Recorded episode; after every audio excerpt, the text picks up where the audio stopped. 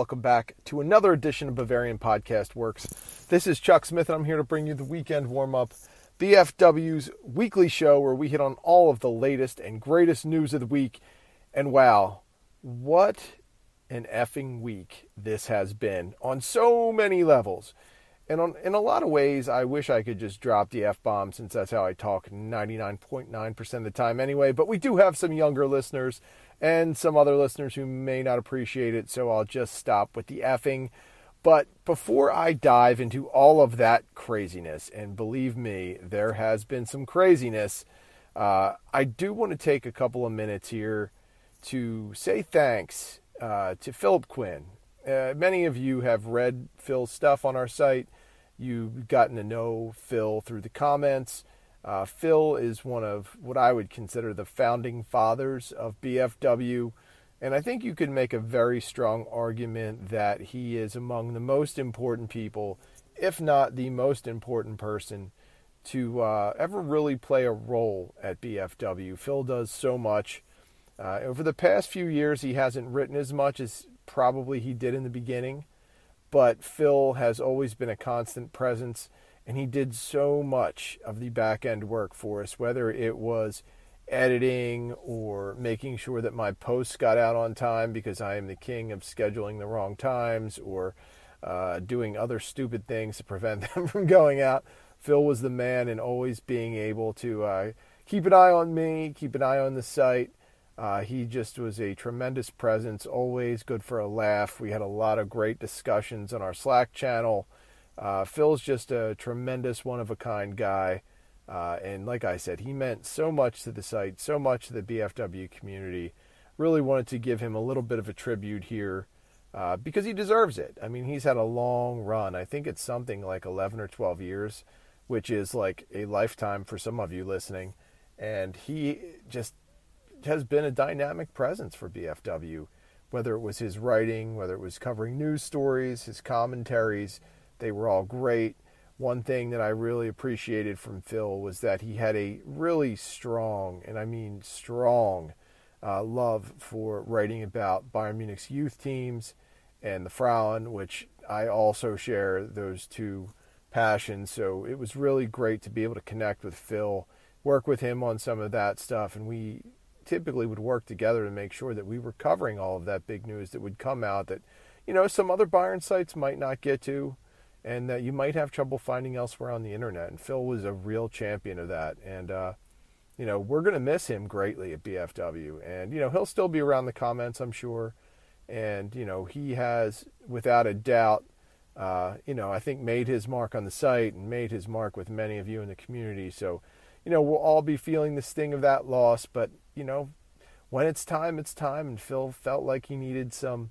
Uh, it was he was ready for something else, that he was going to move on and and take this free time. He's got a busy family life, I'm sure, and uh, you know, I just wanted to take a just a couple of minutes just to say how important Phil was, to thank Phil for everything he has done, and uh, you know, really want to thank him for all the help he's given me personally as well. He's just a tremendous guy. So Phil, if you're listening to this, and you better be, considering you know it's the BFW podcast.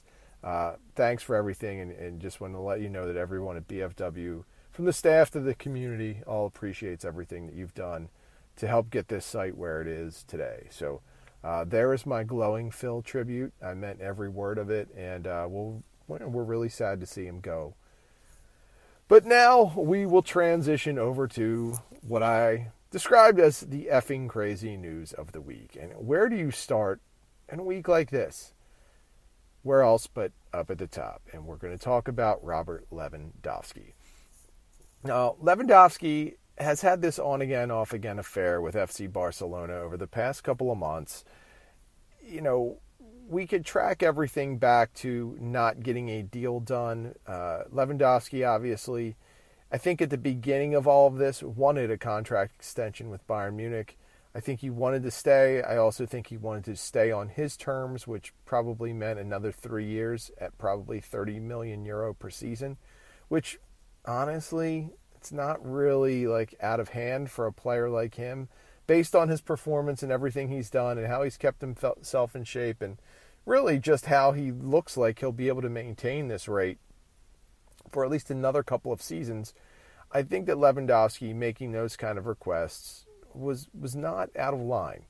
But the latest news that we found out today, and this was first reported by Bild, and then it was picked up by Sport One's Kerry Hau, who confirmed it. Kicker confirmed it. Uh, Christian Falk, uh, Toby Altschäffl, they've all chimed in on this. And what they're all saying is that Robert Lewandowski wants to leave Bayern Munich this summer. He has told the club that. He wants to move to FC Barcelona. He wants to do it now. He does not want to wait. And now, and only now, the club is considering letting him go. How much will they get for Lewandowski? Probably not as much as he's worth. The rumored figures we've seen are anywhere between 30 million and 40 million euro, which in my mind is not enough for a player like him. But I think Bayern Munich right now is in the worst possible spot. And I'm going to combine I combine two of the things that we learned this week. Like, of course, this part of what we learned is that Robert Lewandowski uh, wants to leave Bayern Munich. But the second thing that we learned this week is that Erling Haaland has signed or is about to sign with Manchester City, I should say. Manchester City, of course, uh, said as much on their social media. They tweeted out that they are going to activate the release clause on Erling Haaland. We've read reports that Haaland has already been in Manchester City, been with Manchester City to take his physical, so that looks like it's a done deal. But how these two things that we learned play together and how they they touch each other are that if Robert Lewandowski truly is leaving Bayern Munich. I think this is a huge gaffe by the Bavarians front office in not being able to secure Haaland. Uh, you you can't replace Lewandowski in everything he does. It, it's impossible. But if you were going to have to replace him, Haaland is the only capable replacement available, and I have no doubt in saying that there is no one else that could remotely come close who is available in the market right now to, to matching what Lewandowski can do aside of Haaland. So these two things that we learned this week are indeed ingrained because I don't know how Bayern put itself in this position. According to the reports today, Lewandowski has told Bayern for quite a while now that he wants to leave this summer. And I don't know if the club thought he was bluffing, and we don't know if they were just going to ignore it and let him ride out this deal. But it looks like a couple of things are going on. Lewandowski is, has apparently, according to some reports, been unhappy around the team. In fact, it's starting to rub off on some of his teammates uh, that he has not been fun to be around and is maybe becoming a bit of a distraction. Uh, and his general feeling of not wanting to be at the club anymore is, is not good. It's not good to have in the locker room. And I don't think you're going to get the most out of a player who doesn't want to be there. And this is why I'm so confused at how this has all happened. Now, I get the financial aspect from Bayern Munich, right? Having Lewandowski for one more year, what he's worth in terms of how far the team can advance in the Champions League, what that monetary value is worth is probably a lot, probably worth more than the 30 to 40 million euro that the club would get uh, if they sold Lewandowski this summer. So I get financially it might not make much sense to sell him. But I do think that Bayern did not factor in enough what this would mean off the pitch in terms of how Lewandowski was going to act around teammates, how teammates were going to act around him, how Julian Nagelsmann is going to plan, how they're going to get together and move forward. What is the strategic direction of this team now? if Lewandowski is not at the top of the formation. There is no viable replacement. Erling Haaland, the only one on the market who could even remotely come close to doing what Lewandowski can do, is going to go to Manchester City. So, right now, this has really become one of the most desperate situations that I've seen uh, as a Bayern, as someone who has followed Bayern Munich. It is, it's tragic right now. If Lewandowski leaves, this team is going to enter a season without a true nine. It's going to enter this season without someone it can depend on to score. And for as much as we all may like Thomas Muller and we may like Serge Gnabry or Leroy Sané or Kingsley Coman, they are not Robert Lewandowski. So whatever formation Julian Nagelsmann runs next season, if Robert Lewandowski is not at the top of it, it's not going to be anywhere near as effective And where do you go from here if you're Bayern Munich? If you have to sell Lewandowski this summer, and according to some of the reports, it looks like they are coming around to that decision that they might just sell him because he's unhappy and doesn't want to be at the club. If they do end up doing it, where do you go?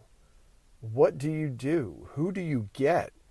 I mean, we could sit here for days and for hours and discuss the possibilities of players that could maybe step in or players that are attainable, but Bayern Munich is really going to be in a bad spot. Not just a spot from where this team is going for the next few years, but how do you even compete next season in Europe without Lewandowski's presence? Yes, Bayern will still be a good team. Yes, they have a, a great base of talent. But you lose Niklas Süle. You lose Robert Lewandowski potentially. I mean, that is tough. I mean, we're not going to get into, you know, some of the minor losses on the team, but I think Süle was a really a, a keystone defender. I think Lewandowski is the best player on earth. To lose the caliber of player that those two are, all in the same summer, I mean, this could be disastrous. And I don't think this is going to be something where we see Bayern Munich drop out of the Champions League or finish seventh or eighth in the Bundesliga. That's not going to happen. Could they lose to RB Leipzig or Borussia Dortmund and end up in second or third of the Bundesliga? It would be a hell of a lot more likely without Robert Lewandowski in the lineup. Bayern Munich could quickly turn into team turmoil without Lewandowski's presence in the lineup. We've already seen some some back and forth banter about the front office and the coaching staff, which we'll hit on in a little bit. But right now, to not have Lewandowski potentially going in the next season, to me is disastrous. And it's mostly disastrous because you had an opportunity to go out and get the one player who could potentially replace him in Erling Haaland. And if you knew that Lewandowski wanted to move on that badly and there was a possibility that you might have to sell him this summer, I totally don't understand how you don't make Haaland a priority. And if you want to dig deeper and deeper into this whole situation, Lewandowski, of course, was, at least according to reports, very unhappy that Bayern was even talking to Haaland. So if you were going to go all in on Haaland, and apparently Bayern over the past couple of weeks really made a hard late push for Haaland, if you were going to do that, then you, you had to get him because if you didn't, you were totally going to alienate Lewandowski. And it looks like that's what happened. It looks like that Bayern. Now, this is me. Let's throw on my tinfoil hat. You know, I have about 12 of these laying around. So let me put this one on. My theory of how this all broke down, and, and, and maybe this, this is wrong, and probably is, is that Lewandowski at first wanted to re up his deal and extend. Once he got the inkling that Bayern Munich was not going to match the years or match the money, then he made a conscientious decision that he wanted to move on. The next step of this was that I believe Bayern Munich did not take him seriously. I think they thought he was bluffing about wanting to move on. So they played it safe. You know, they drug these negotiations out for a long time. Remember, Lewandowski has wanted to talk to Bayern Munich since about February, maybe even sooner. So the fact that this that these discussions did not heat up until really recently, it tells you that Bayern Munich didn't really have a great plan about how to handle this. So we have Lewandowski requesting a new deal. We have Bayern Munich stating that they're not going to give him what he wants. And then we have Lewandowski stating that if he can't get, get can't get what he wants, then he wants to move on and he wants to do it this summer. And I think by the time that Bayern Munich took him seriously, the window to get Erling Haaland had pretty much closed. And I think that's where we're at. And I think if Bayern had maybe taken Lewandowski a little bit more seriously, they might have been able to do a, a better job of convincing Erling Haaland to move to Bayern Munich. Of course, if you've listened to me, I think he does want to play at Bayern at some point. But with how everything was going and Bayern not really pursuing him early on in this process and only making a late, last grasp effort, I think that Haaland had already decided he was going to City. And, you know, if you want to dig into that, there are rumors he may have uh, a release clause built in after two years. But I think that if Bayern Munich had approached things a little bit differently and if they had taken Lewandowski and his agent Pini Zahavi a little more seriously, they could have gotten Haaland. Now I know Haaland's fee is something that has turned everyone off, and it remains to be seen exactly what that entails. We know that his family wants to get paid. We know that his former agent, uh, who had who has recently passed away, Mino Raiola, had wanted an exorbitant fee. We don't know if that fee would carry over to his agency, which is still handling uh, the negotiations for Haaland. We don't know what Haaland's salary is, so all of that will be interesting to see. But it's very disappointing in my mind that we are at the stage where Robert Lewandowski could move on, where the club had a legitimate chance to get Erling Haaland. I mean, he did visit Brazzo's house not too long ago. And because they did not take Lewandowski seriously enough, because they did not react quickly enough, they're potentially going to end up this entering this summer with Lewandowski leaving and Haaland signing with Manchester City, and really no good options out there that can really be a ready-made solution to fill in at striker. So I'm concerned. Now, I will throw out this caveat, and and maybe, you know, I'll throw two caveats out. One, maybe Lewandowski changes his mind. Maybe this is all being overblown. I mean, you would think that all of these German outlets that have reported this story and confirmed it, uh, and and for once are all pretty much on the same page, which never happens in the German media. Um, you would think that they're all with them all being in alignment that it's going to be 100% true. But let's just assume for a second that maybe it's not. Maybe it's all being overblown. Maybe it's a negotiation tactic, and maybe Lewandowski will agree to a two-year deal, two-year extension and everyone will walk away happy coming out of this. And this is just all a little bit of, of uh, this situation being overhyped. That's one caveat. Could happen.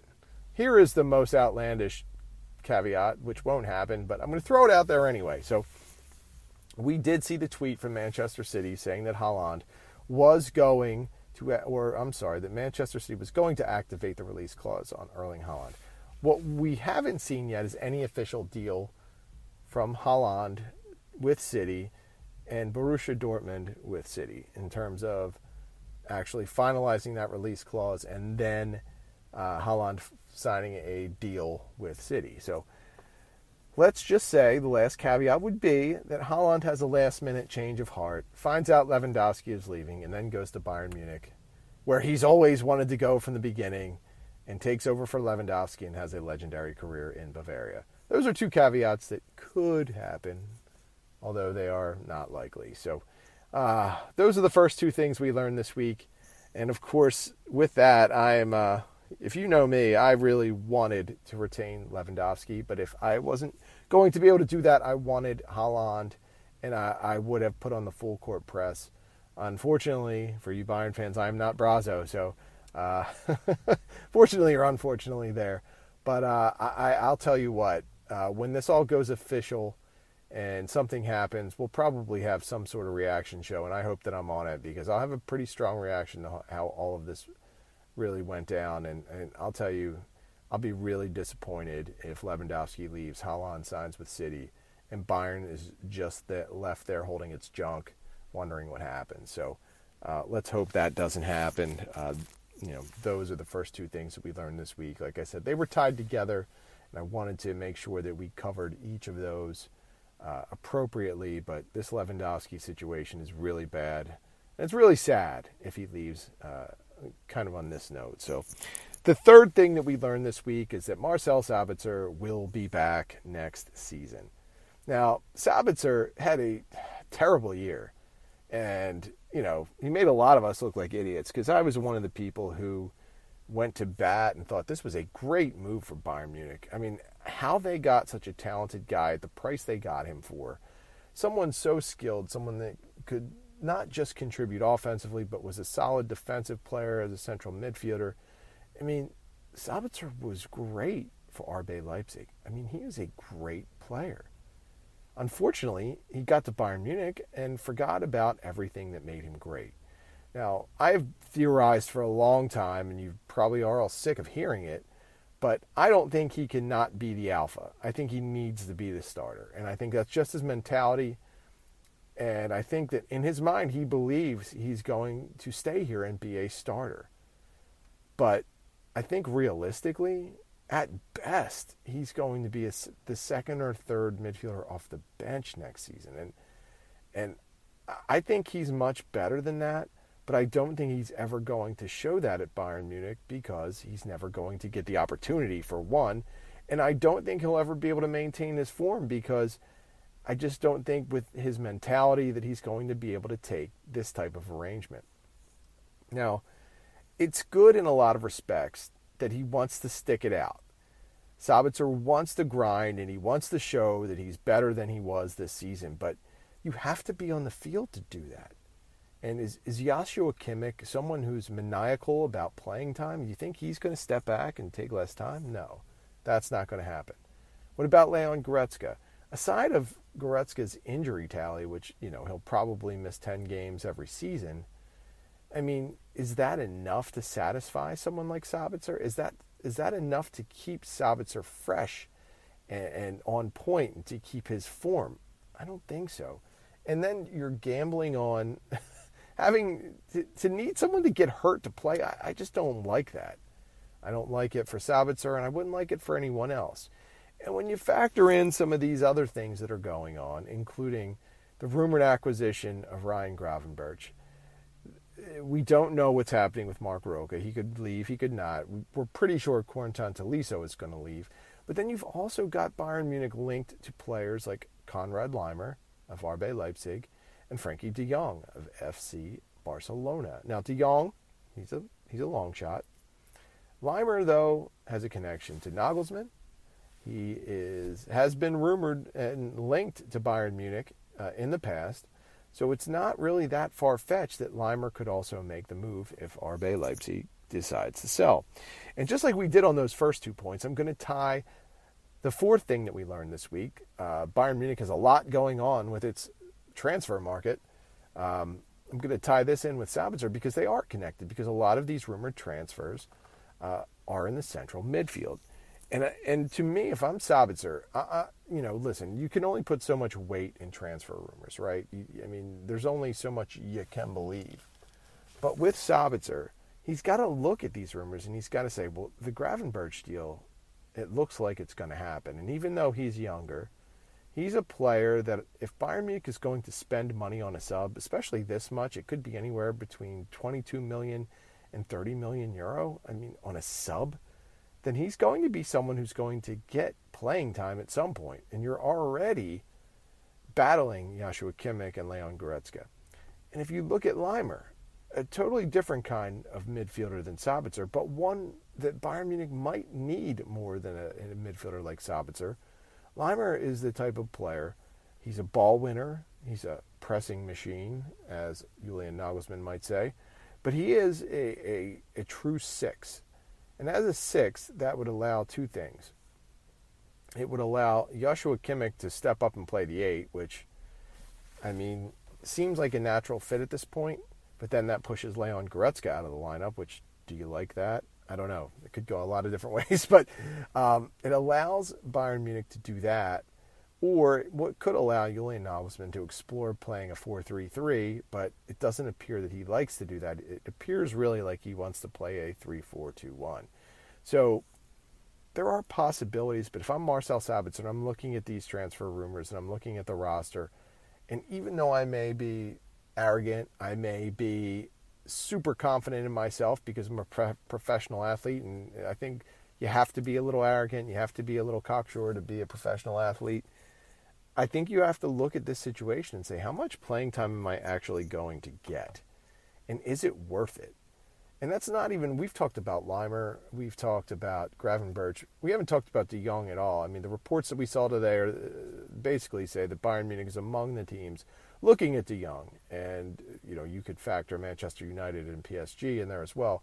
And I would say that, that Bayern is probably the least likely of that trio to really go after De Jong, but Bayern has had interest in De Jong going back, what, three or four years now?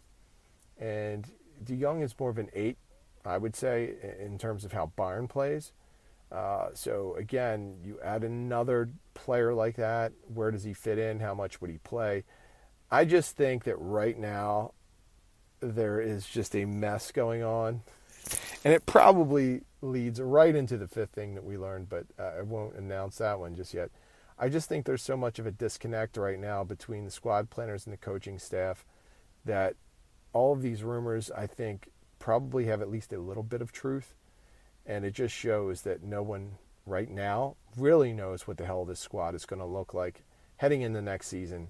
There are so many possibilities, but ending finishing up on Sabitzer, I would say if I were him, I would look to move on. As noble as it is to stay and fight for your job, I don't see how he's going to get any more time than he got this year, and I think he's wasting away years in his prime.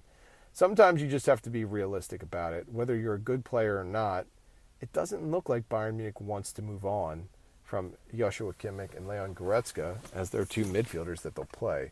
So I, I will tell you this: I, I, you know, as much as I like Sabitzer and as much as I admire the way he plays and the type of player he has been and has proven to be, I think what would be best for his career would be to move on, find somewhere where he can play, and um, make the best out of these next couple of years. But of course, everyone's priorities are different. And what we do know about Sabitzer is he is a family man. He does want to stay in Germany. And if you're looking at winning trophies, there's probably not a better place to be than at Bayern Munich. So it appears Sabitzer will say. And with that, we'll transition right to the fifth thing that we learned this week. And that is that there is a lot going on between the front office and the coaching staff. And I briefly mentioned the disconnect that I believe is going on and has been going on for the better part of a year now. Well, actually, why stop there? It's been going on since Hansi Flick took over. When Hansi Flick took over, he uh, went right to Brazzo and said, We need things. We need these players. Brazzo couldn't do it, wouldn't do it, didn't do it. That immediately put those two men at odds, something that would eventually see Hansi, that would eventually drive Hansi Flick to leave the club. And that's what happened, right? So we all lived through that saga last year. It was a complete disaster, a complete mess. People were either on hashtag Team Flick or hashtag Team Brazzo. It was a mess. And I think when Julian Nagelsmann was hired, everyone whether you liked Flick or not, and I was certainly on Team Flick, you just wanted that to be over and you just wanted a fresh start. You could see Flick wasn't happy. You knew he was moving on, and, and the German national team was a perfect fit for him. So to be able to get a coach like Julian Nagelsmann, one that had Bundesliga experience, one that was young and one that was innovative, and that was going to come and he was going to push the envelope at Bayern Munich – you were hoping that everyone that was involved in the Flick fiasco could learn from it and would evolve from it. But I'll tell you what, after reading everything that has come out this week, it doesn't sound like anyone's learned anything from it. We have the same exact situation. Julian Nagelsmann is making requests for transfers. He's being shot down immediately or ignored. And with that, he's becoming frustrated. So now he's using the media to get his point across, which I'm sure is not going over well at Bayern Munich with the executives or the front office folks. Um, we could look at a lot of different things in this scenario. So, what we do know is that when it comes to players like Nico Schlotterbeck, who ultimately signed with Borussia Dortmund, and that was just recently, or even going back to last summer, Nagelsmann wanted young Frenchman Amine Adli, who ended up signing with Bayer Leverkusen uh, he made personal phone calls and reached out to these players and tried to convince them. He went and he did the sales pitch. He was the coach that reached out. Then he left it in the hands of the club, and on both occasions, at least per the reports, he was ignored, and the club never followed up with those players. So ultimately, they chose to go elsewhere. So right away, you have Nagelsmann putting out this effort, reaching out to these players, trying to convince them to come and then the club not following up. That has to be so frustrating, right? It has to be frustrating. And he's probably pissed. And I'm sure it wasn't just those two players. There were actually other players listed, but they were a little bit different scenarios than I would say Schlotterbeck or Adli. So you have Nagelsmann frustrated there. You also have Nagelsmann wanting to run a system and trying to get players for that system and then not getting players that fit there or even working with the existing players on the roster who may not even have roles. So over the past year, we've seen Bayern Munich re-sign players like Thomas Muller, like Joshua Kimmich, like Leon Goretzka, like Kingsley Coman. We've seen them go out and get Leroy Sané a couple of years back. We know that Serge Gnabry is up for a contract renewal. We know about Robert Lewandowski, and we went into that situation uh, pretty in depth. But do some of these players fit, right? So Thomas Muller is Mr. Bayern. He's not going anywhere. They would find a way to make him work. But does Kingsley Coman fit in a 3 4 2 1? Is that the best way to use Coman? Probably not. To me, he is a natural winger, someone that would excel in a 4 2 3 1, uh, which is where I think he would be best. Serge Gnabry, I feel the same way. I feel like that he would work best in a 4 2 3 1 as a wing and be able to get the most out of his own ability. So, will he work in this 3 4 2 1 of Julian Nagelsmann? We don't know. Um, and that's where the disconnect I previously referenced comes, comes in, and it's very prominent. If the coach is planning for one formation and the sporting director and his staff are planning the squad for a different formation, how the hell does this happen? Like, how do we get to this point? And why was this not brought up during the interview process? Like, of course, everyone wanted to hire Julian Nagelsmann. It was a natural next step for Bayern Munich at the time, right? If you were going to lose Hansi Flick, you had to get the best German manager available. And last time I checked, Jurgen Klopp was not packing his bags at Liverpool. Thomas Tuchel was just was on the verge of winning a Champions League at Chelsea, right? Those guys weren't walking through the door. So you got Julian Nagelsmann. You got the next best thing. You've got a proven winner in the Bundesliga, a young, talented, and innovative coach.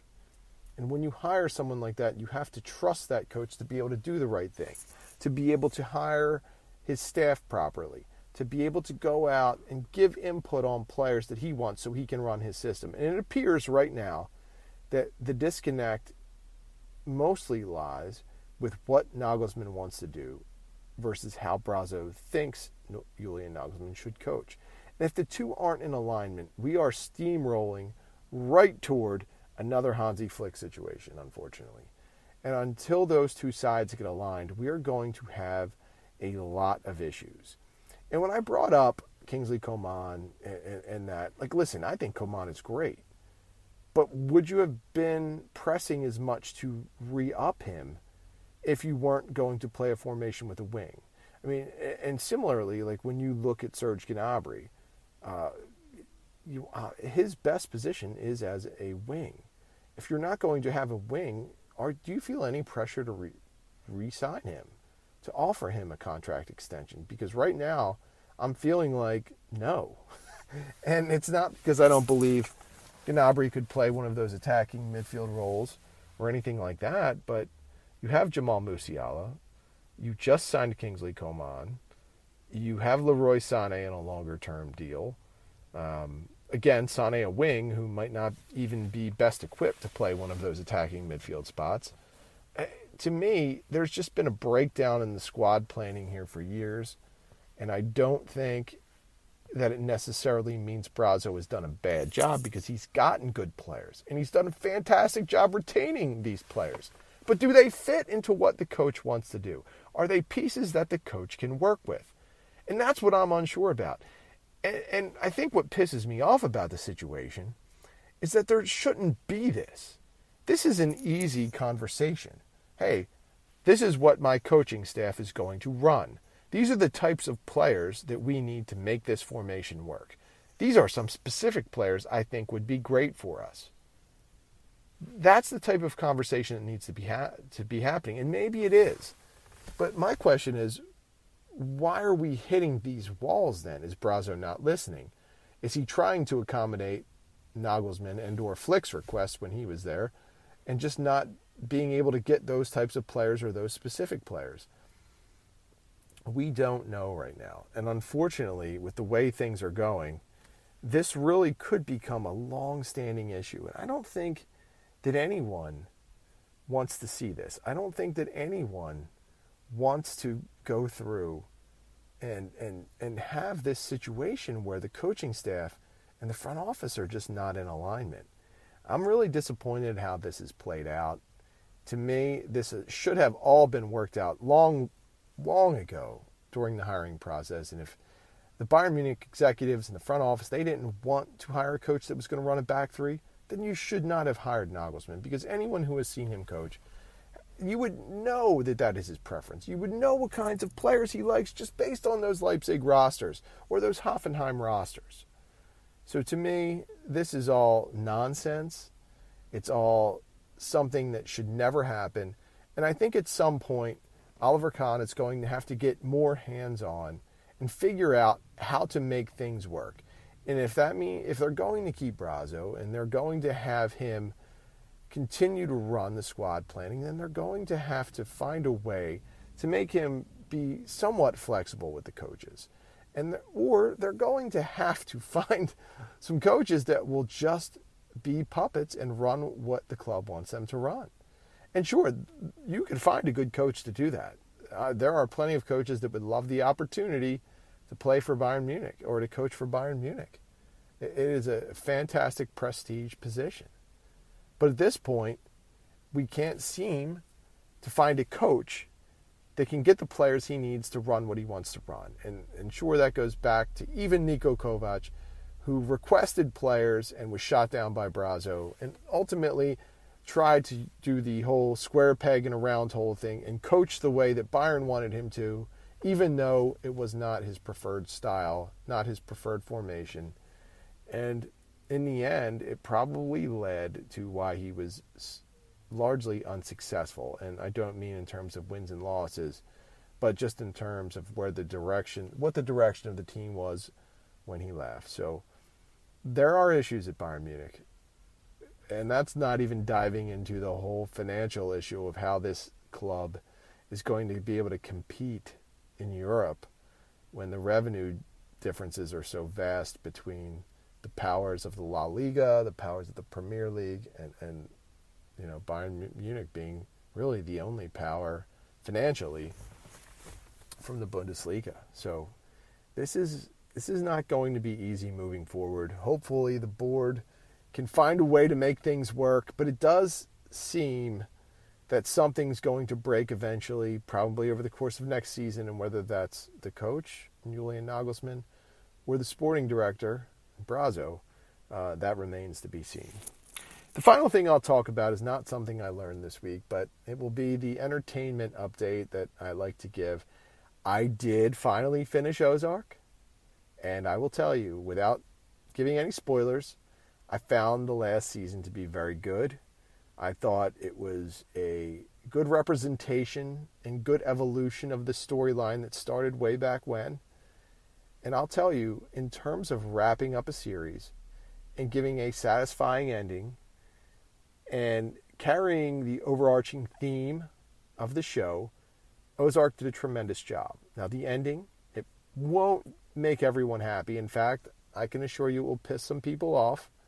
But if you go way back to the first episode and you think about what the show really was about and you follow the characters and their individual arcs and how they progressed over the course of the show, you would know that that show ended exactly as it should.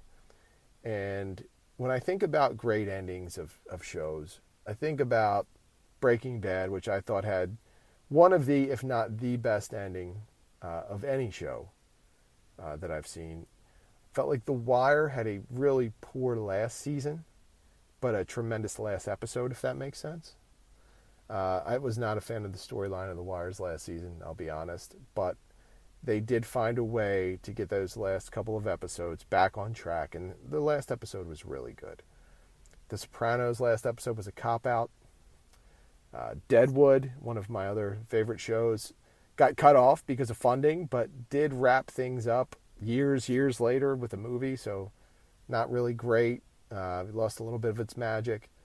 Uh, Mad Men, I thought, went off the rails. I and I could go on and on, list many, many shows. Game of Thrones, right? Like, I've lamented how that devolved rather than evolved over the course of time. It really started out tremendous and was a mess at the end because the showrunners were just done and wanted to move on with their lives and were sloppy. So when I look at Ozark and I look for a satisfying ending, this is exactly what I would hope it would be. And it's not a happy ending necessarily.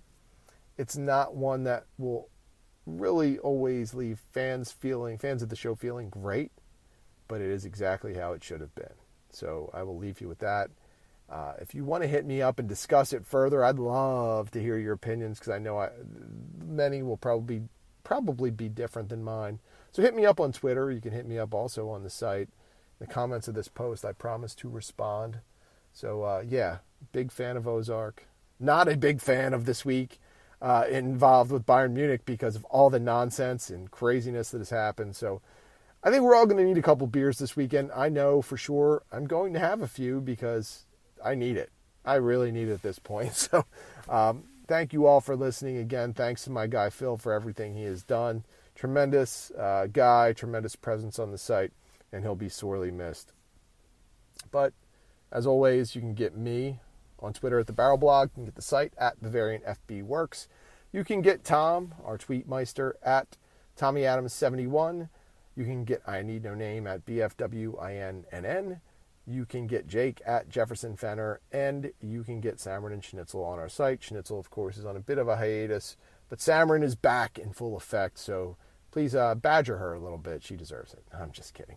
All right, thanks again for listening. Have a great weekend. Enjoy Bayern Munich versus Wolfsburg in the Bundesliga's final match for Bayern Munich of the season. Uh, they have already clinched the title, but enjoy it anyway. Have fun with it. Hopefully, Brazzo and Julian Nagelsmann don't get in a fist fight on the bench, although that would make for some great banter on the site. Have a great weekend, and we'll see you next week.